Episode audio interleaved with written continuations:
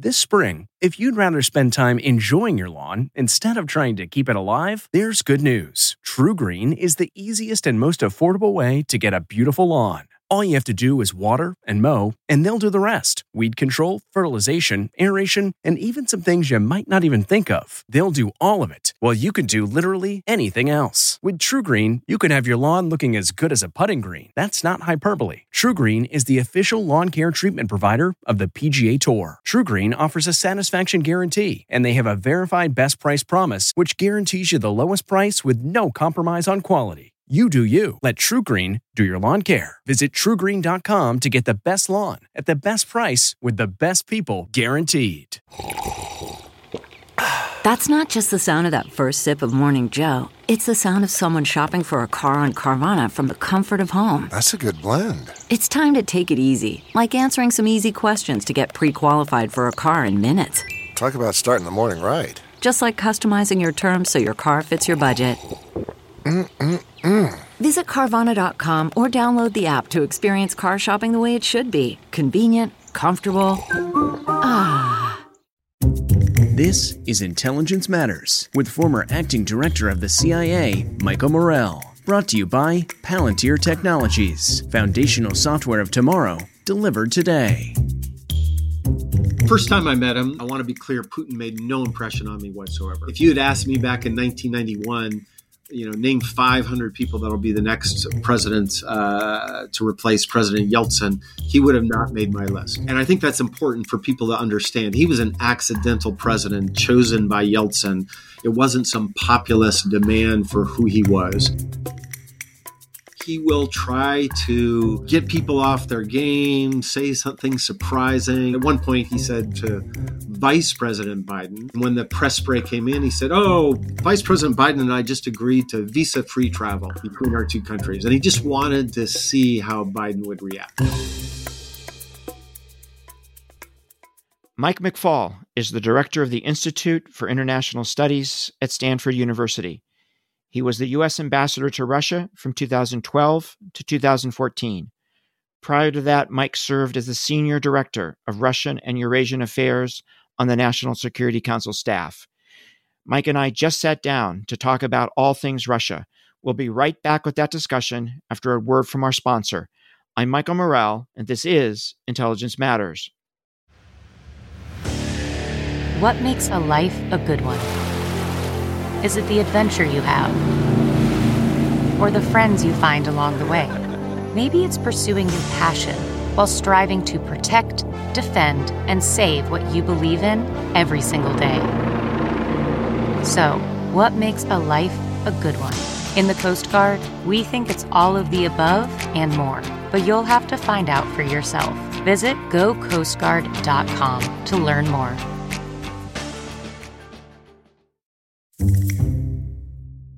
Mike, thanks for joining us on Intelligence Matters. It's great to have you on the show. Great to be here.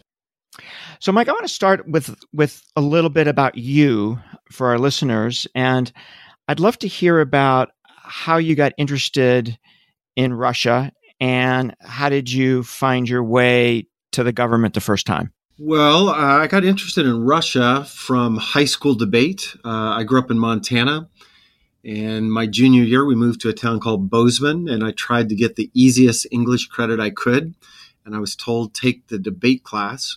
Um, so I just I want to underscore the serendipity there. Um, and the topic that year was U.S. trade policy. And so my debate partner and I ran a case, as it's called in high school debate, on increasing trade to the Soviet Union. This was 79, 80. Um, not not a top. I don't think I would have supported that idea uh, a couple of years later, but I didn't know better back then. And that's when I first got interested in the Soviet Union. Uh, my debate partner, by the way, is a guy named Steve Daines. He's now Senator Daines from Montana, and we both just became intrigued with the Soviet Union. And then, uh, as a freshman at Stanford, uh, I showed up here as a 17 year old kid, and I took how nations deal with each other, a course on international relations, and first year Russian.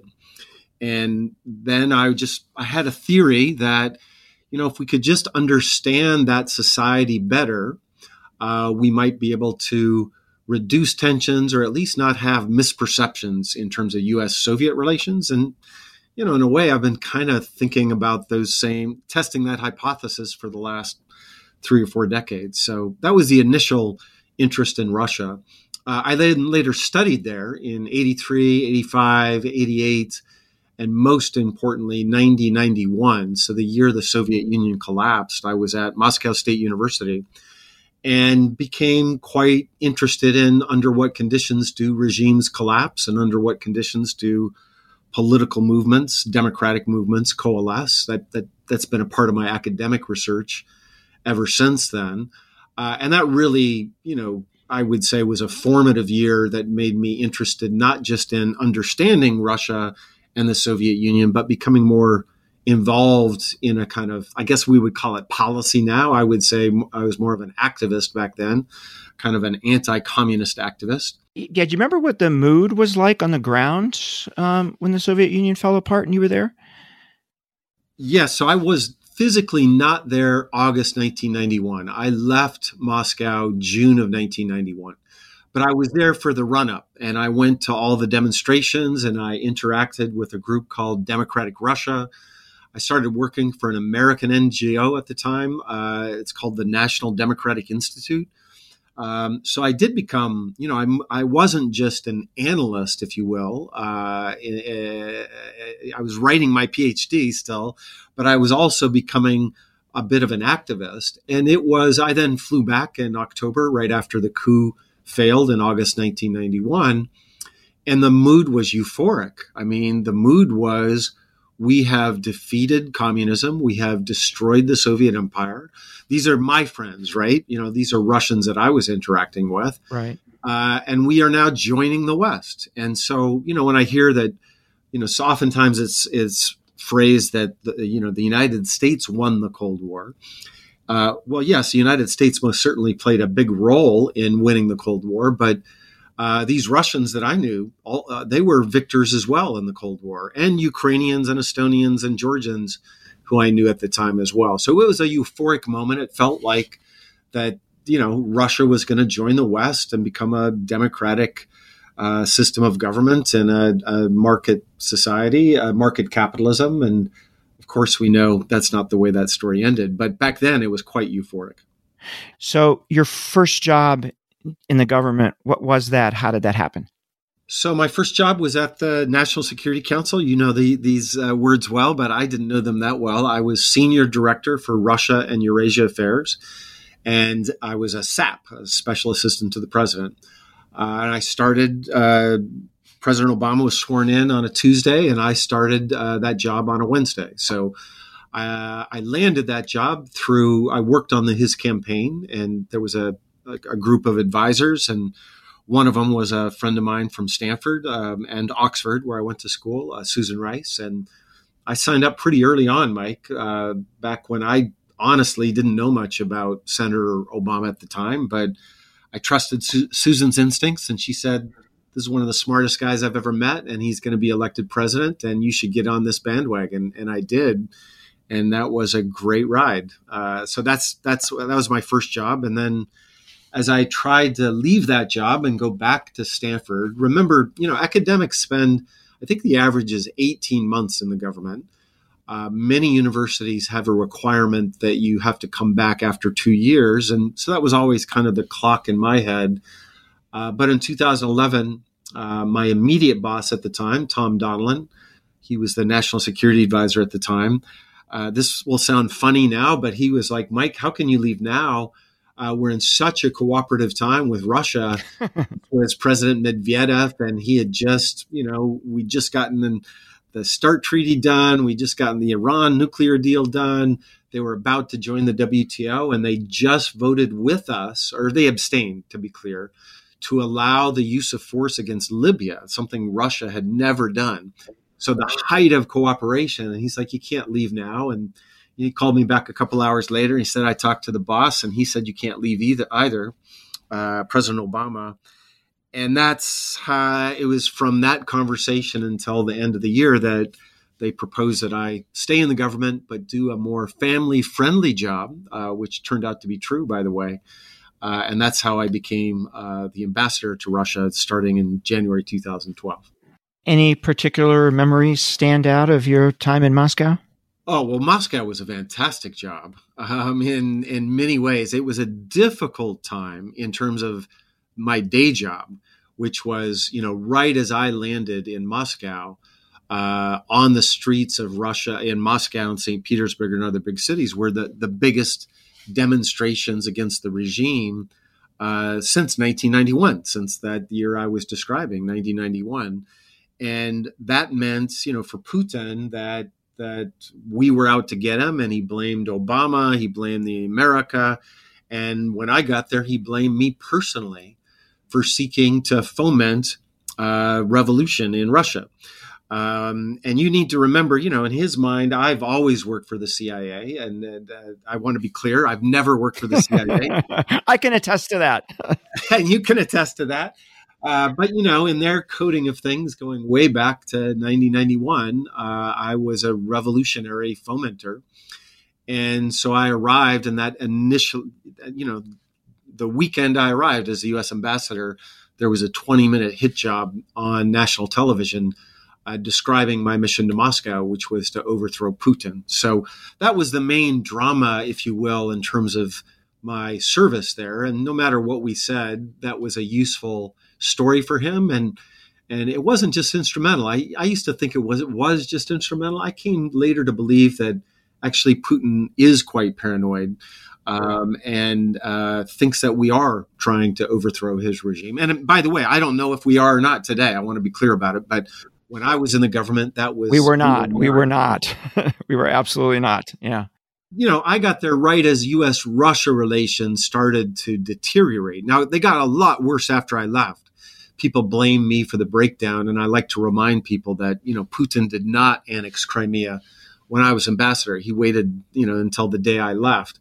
Uh, so the and it's been in a negative trajectory ever since 2012, right? Uh, because of Putin needing this narrative of the West out to get him. That's the that was the hard story, and and playing defense, trying to avoid worse uh, worsening things happen. That was my my government bilateral job with the Russian government. But the the the you know being the ambassador, I'm, i hope it's like this in every country, but certainly in Russia, vast, incredibly complex society.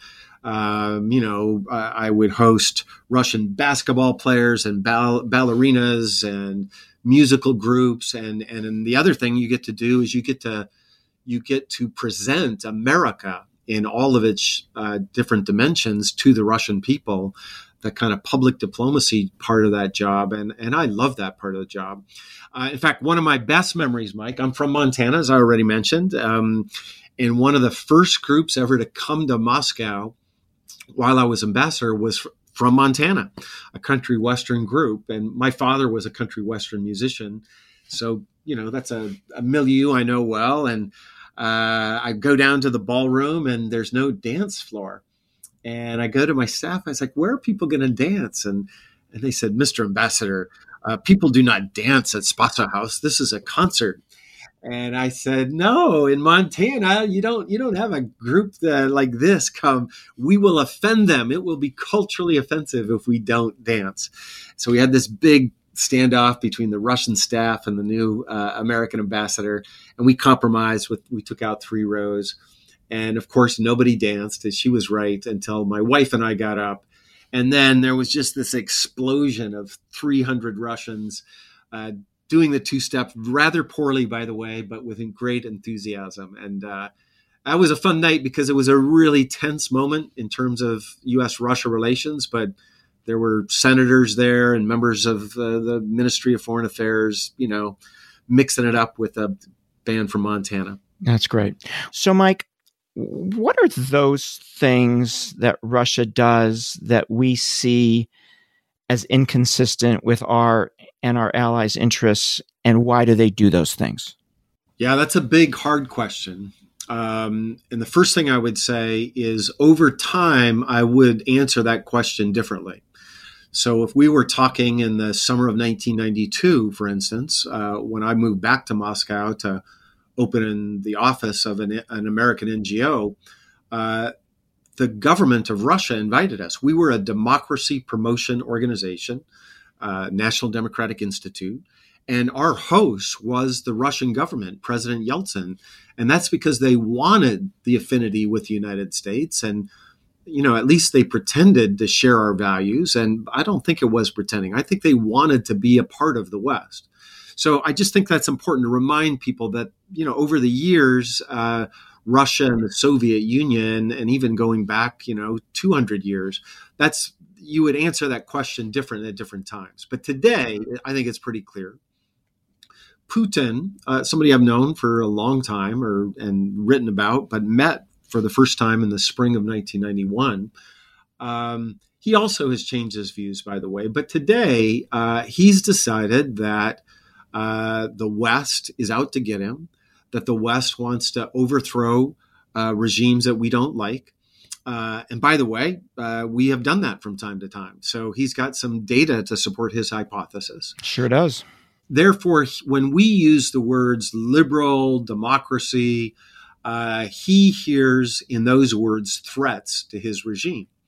And by the way, he's right about that. At, at, at, at, one point, you know, are we, you know, funding opposition groups to overthrow him? The answer to that is no. But do our values undermine his legitimacy in, in, in his country and around the world? The answer to that is yes. And so he has, you know, initially he consolidated power inside his country uh, propagating a kind of nationalist, populist set of ideas, um, anti-democratic ideas. He would he would use the word conservative. Uh, he would say he's a, a, man of conservative values, traditional values. That's the way he would describe it.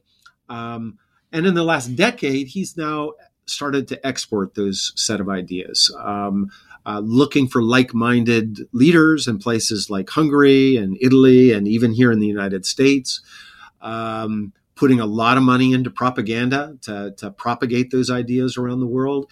Um, using you know um, his vast and and uh, I don't need to tell you, but he's invested a lot in his intelligence services again to, to in the service of uh, sometimes of, of propagating those views, and he really does define the you know the liberal West as his enemy today, and therefore he's pretty engaged in what he considers an ideological struggle with the West.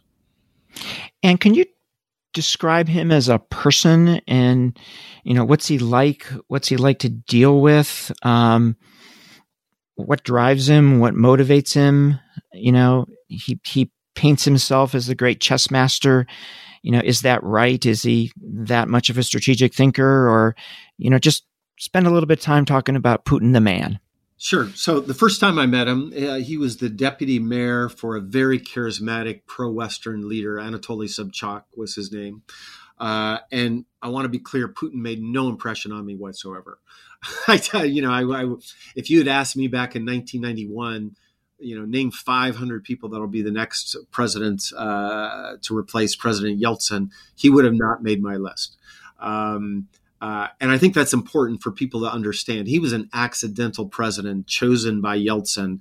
It wasn't some populist demand for who he was. And so his views and his ways have changed over the years and decades. But today, I, w- I would say a couple of things about his mannerisms. Remember, he's been in power for over two decades. So he thinks he knows everything.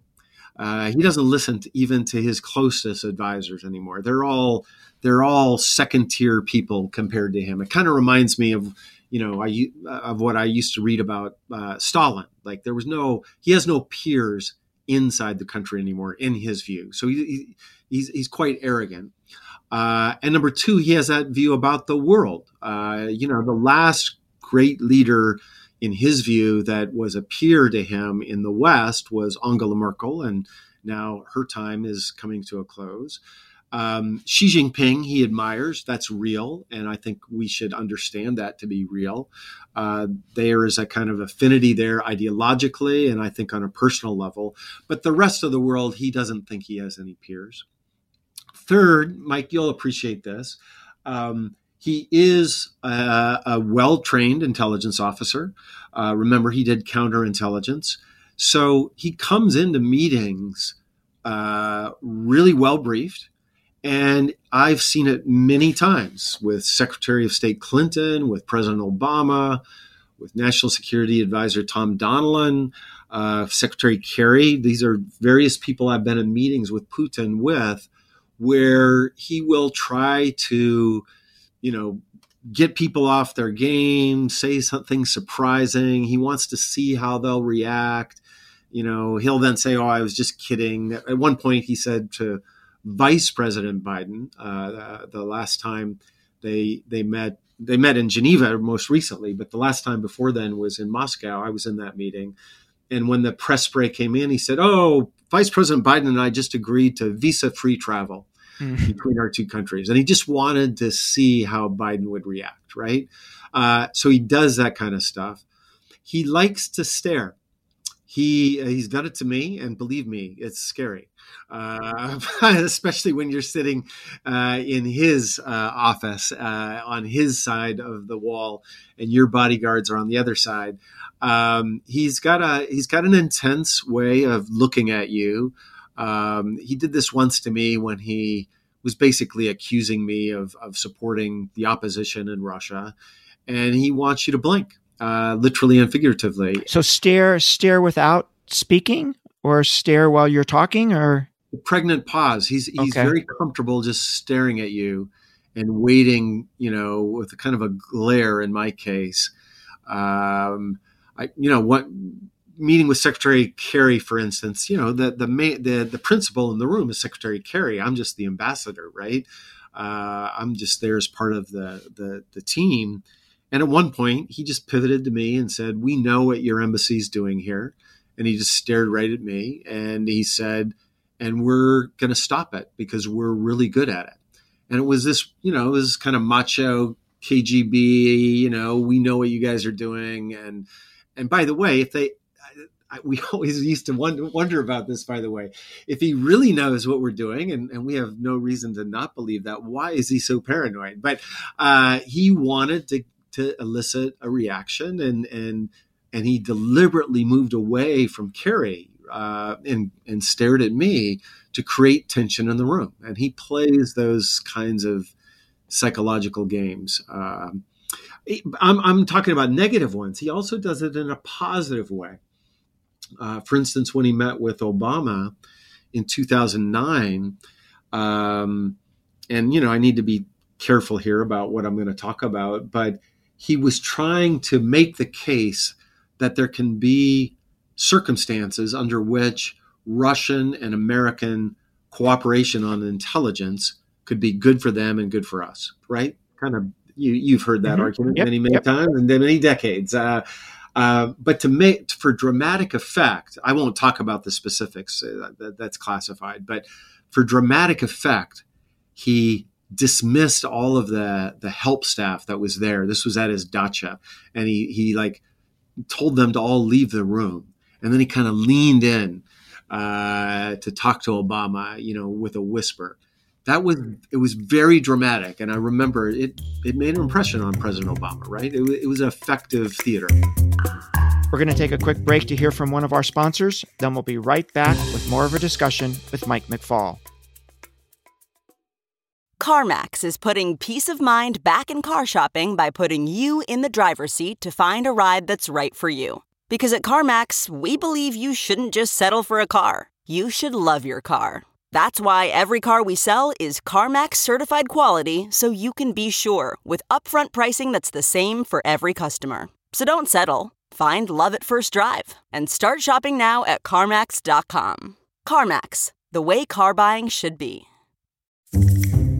So, Mike, I want to ask you a question, and I've been thinking about this. Um, at the end of the day, I'm wondering if history is going to look back on Putin as someone who advanced the interests of the Russian state or someone who who helped lead to its decline, right? And and yeah, as an example, I'm thinking about, you know, at the end of the day, who was the big loser in the Ukraine crisis, right? Obviously, the Ukrainians um, had their ambitions dashed, the West for looking impotent, but you know, at the end of the day, it's probably the Russian economy and the Russian middle class and Russia itself, right? Because of what's happened in the aftermath. Um, and I'm just wondering how you think about how history will see this guy. Yeah, that's a great question.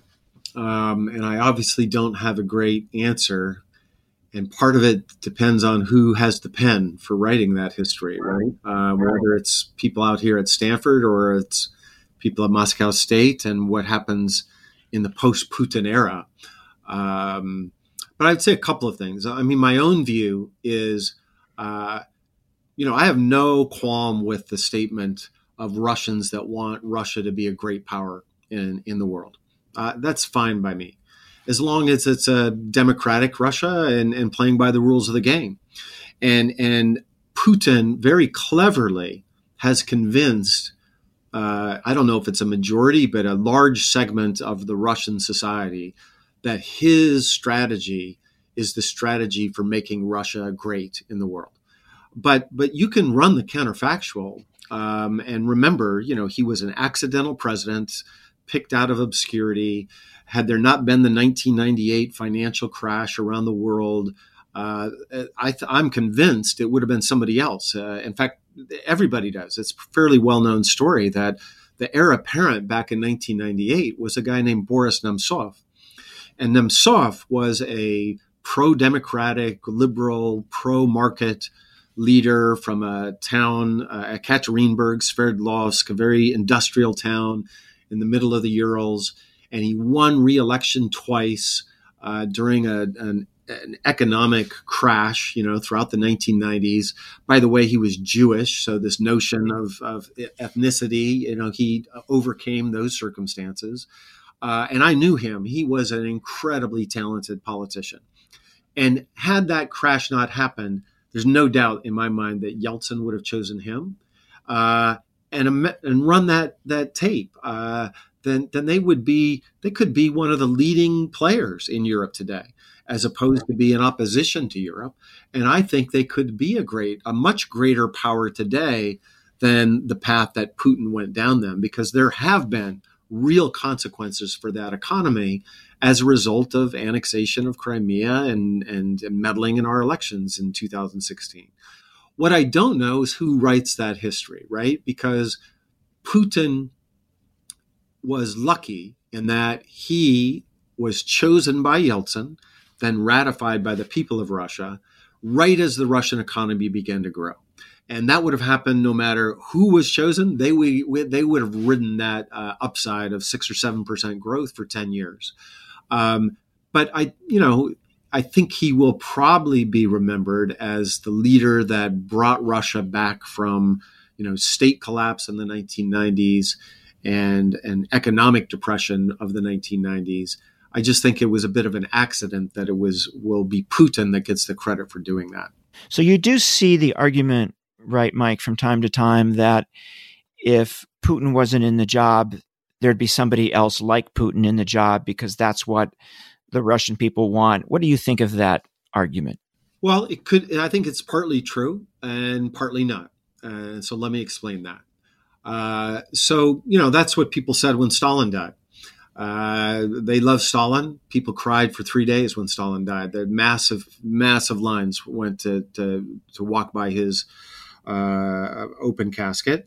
Um, and yet, three years later, you had a guy named Khrushchev that that did de-Stalinization. Uh, so that continuity, even in the Soviet period, wasn't there. Um, and remember, you know, uh, in the Brezhnev era, it was a period we called it zastoy in Russian stagnation, but but nobody and I was living there in 1983. In fact, I was living there in 1985 when Mikhail Gorbachev came along.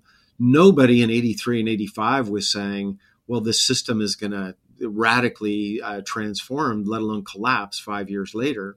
So so I'm very skeptical of the the kind of trajectory. Culture doesn't change, history doesn't change. I think there's an action reaction between culture, history, and individuals and political change. And and when I think about Putin, I think what is more what's the more radical prediction that 20 years from now, um, this basic corrupt, poorly functioning uh, system will be in place 20 years from now, or that something will replace it, you know, after the end of the Putin era. I don't think Putin himself will lose power, but but I'm skeptical that what he's built uh, will last, you know, another decade or two. Now, I'm not comfortable in trying to predict what might replace it. Uh, something even worse could replace it. Uh, but but there could also be this opening for democratic renewal. Um, and I would just say, if you look at the data, uh, you know, it's hard to do public opinion work in Russia. Uh, believe me, you have no incentive in that society to express your true, true preferences. People need to rem- remember that when they look at polling from places like China or Russia or Iran. Um, and we know that from history that the, the you, you know if you're sitting out there in Vladivostok and uh, you know Volodya from Moscow calls from a polling firm and he says, "Hey, we want to know what you think of Putin." uh, you know, there's really only one rational answer to that. Um, right, right. Uh, you know, yeah, of course he's doing great. Uh, there's no upside to, to, expressing what you might truly think. So, with all those caveats, yet it, it still is the case that that there's quite a bit of disenchantment in Russia today with the economy. They don't blame Putin, right? He's he's been able to separate himself from the performance of his government, but they're not excited about what's happening in their country today. Um, and you know they still do support uh, should leaders be elected versus chosen by god or chosen by a party they still think that leaders should be elected so i actually think there's there's a lot of volatility coming in the russian political system in the post Putin era. And there's one other thing I would say, you know, putting on my social science hat now. Um, we're not, you know, I don't know how you uh, think about the CIA's ability to predict the future, uh, but, you know, we in political science are pretty bad at it. Everybody is. Everybody is. We're not good at point predictions, but we, we are pretty good at some long term trajectory things over hundreds of years.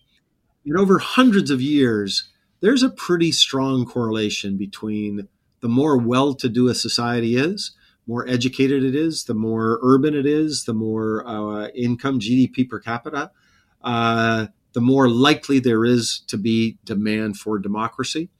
Um, and, you know, if you look at GDP per capita, 18 of the top 20 countries in the world, if you kick out the oil exporters, they're all democracies. I don't think that's a spurious correlation. Uh, Russia is one of the richest countries in the world today, GDP per capita, Singapore, Russia, Kazakhstan, that are not democratic. And I sometimes, you know, I, I, if you're betting, you, you think that's going to last, or will some over decades, not not in two to three years, but over decades, will Russia become more like Europe? My prediction is they'll probably become more like democratic Europe. We're going to take another quick break. We'll be right back with more Intelligence Matters. Stay with us. Okay, picture this. It's Friday afternoon when a thought hits you. I can spend another weekend doing the same old whatever, or I can hop into my all new Hyundai Santa Fe and hit the road.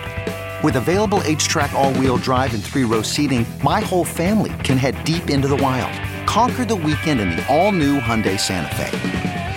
Visit HyundaiUSA.com or call 562 for more details. Hyundai, there's joy in every journey. Okay, picture this. It's Friday afternoon when a thought hits you. I can spend another weekend doing the same old whatever, or I can hop into my all-new Hyundai Santa Fe and hit the road. With available HTRAC, all-wheel drive and three-row seating, my whole family can head deep into the wild. Conquer the weekend in the all-new Hyundai Santa Fe. Visit HyundaiUSA.com or call 562 for more details. Hyundai, there's joy in every journey. Mike, one more question on Putin. What what worries him? What is he afraid of? And I'm asking that question in the context of what might deter him, what might lead him from the kind of behavior that has so so worried us and yeah, that's a great question. I think it's the fundamental question for you know the Biden administration and all uh, democratic uh, governments in Europe. Um, you know, from his perspective, he's gotten away with a lot recently, right? Uh, he annexed Crimea and he said, "I, you know, I dare you to uh, unravel it," and we failed to do so. Uh, we played a game of chicken in Syria. Still, when I was in the government, and you know, President Obama used to make the argument to him that if we don't stop this this contest, this this conflict, even you know, back in 2011 when it was still peaceful, uh, it's going to get more violent, and there's going to be more radicals there. And Putin said, uh, "Yeah, and I know what to do with that. We have the experience of Chechnya. Uh, we'll just back a strong man until uh, he succeeds." And uh, he took that bet, and he you know deployed his air force in 2015. And from his perspective, he thinks that that was the right course there. Um, and 2016, when he violated our sovereignty in our elections, uh, he dared us to to to push him out and to make him pay. And from his perspective, he doesn't th- think that he personally has paid a price, even though many oligarchs have, and most certainly the Russian people have. So I think it's hard. I, I, I want to be clear about that. Um, having said that, I, I do think uh, there's two or three things one can do. Um, number one, you need to make cre- more credible our commitments to our allies and, and reduce to near zero any doubt in Putin's mind that if he does use force against a NATO ally, there, there will be a response from the alliance. Now, I applaud President Obama and, and, the, and President Trump for uh, doing more uh, with respect to our Article 5 commitments, as they're called, to NATO. But I think we need to do more. I, I think there's still too much doubt. And I really worry about, uh, you know, some minor skirmish in one of our NATO allies, uh, and then he pulls back, and then we don't respond. That's my nightmare scenario. But that's number one. Number two, for those countries we're not going to defend militarily, I'm thinking of Ukraine first and foremost. I think we have to give them as much capacity as possible to defend themselves. Um, and that's why I applaud the recent upping of military assistance to Ukraine. Um, and number three, you know, I hate to sound like a cold warrior because it's it's not the right analogy. There's lots of things that have changed, but but this is an ideological struggle with Putin, um, and I think we have to up our game into one just supporting uh, those that support independent reporting. Uh, so that's one dimension uh, that I just think we need to do more of as a government and and as a you know uh, democracies in the world. But two i think we have to get back into the game of supporting uh, and explaining why democracy is better than autocracy. Uh, and that is threatening to putin. And and i you know we do do some of that but i think we could do a, a whole lot more. So mike your your assessment of president biden's approach so far to russia and to putin well, uh, the greatest achievement is that we have one policy towards Russia today, not two, as we did during the Trump administration, where you had basically not not entirely, but almost the entire administration had one policy that they were pursuing, and they the president himself, President Trump, disagreed with that, and that that led to a lot of bad outcomes. So thankfully that that is not happening today and, and, you have one policy and I, I think the broad contours are correct which is uh, low expectations for you know uh, reversing the negative trend uh, but trying to at least slow down the negative trend um, and to cooperate uh, on matters where our interests overlap. And, and first and foremost, that, that re- relates to arms control. I think that's the right strategy uh, I would like to see more on the ideological dimension.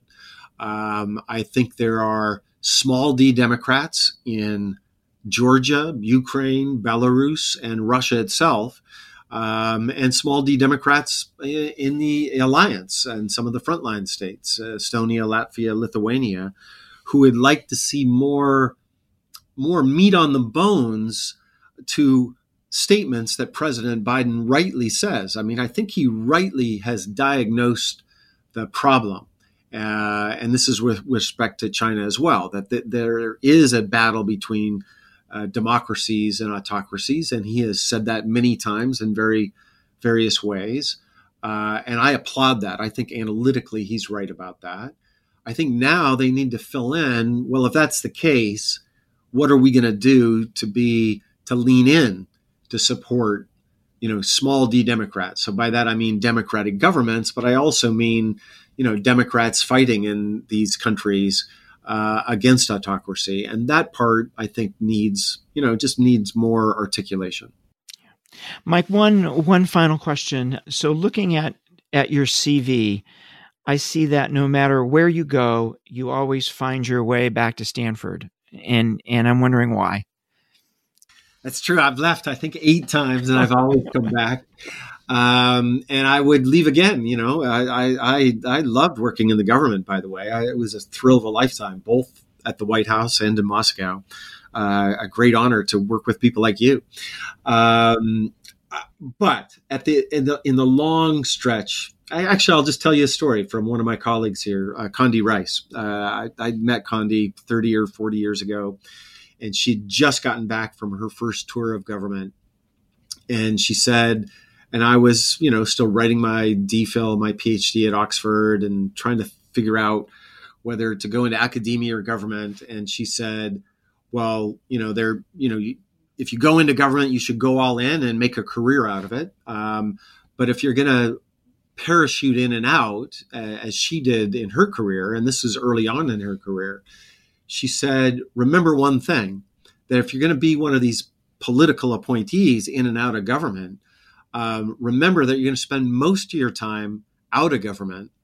Make sure you choose a career that you really enjoy. And I love Stanford. Uh, I and uh, for lots of reasons, but but two are central one, it is my job to continue to learn here, Mike. Uh, it's you know that's a great uh, that's a great blessing that that I it is actually my job to learn. Um, and I think there, you know, sometimes people can spend too much time in the government circles not learning, just but but treading water. Uh, so that's a great privilege. And number two, you know, uh, Stanford community doesn't get any older, right? I get older, but every year, because you, you know, you we're talking here in the fall quarter, there are all these young new people here, and they're really smart, and they ask really tough, interesting questions. Uh, and and I I change the courses I teach here every two or three years. I rarely teach a course more than three years because I use the classroom to learn uh, from these students. So they think they're learning from me, but I know that it is a two way street, uh, and that's a pretty that's a pretty great place to to spend your career. Mike, thank you so much for taking the time to join us today. Um, great conversation. Thank you. Thanks for having me.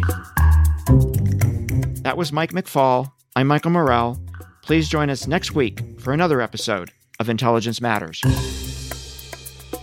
Intelligence Matters is sponsored by Palantir Technologies, foundational software of tomorrow, delivered today. The show is produced by Olivia Gazis, Jamie Benson, Paulina Smolinski, and Ashley Armstrong. For more from this week's show, visit CBSNews.com. Intelligence Matters is a production of CBS News.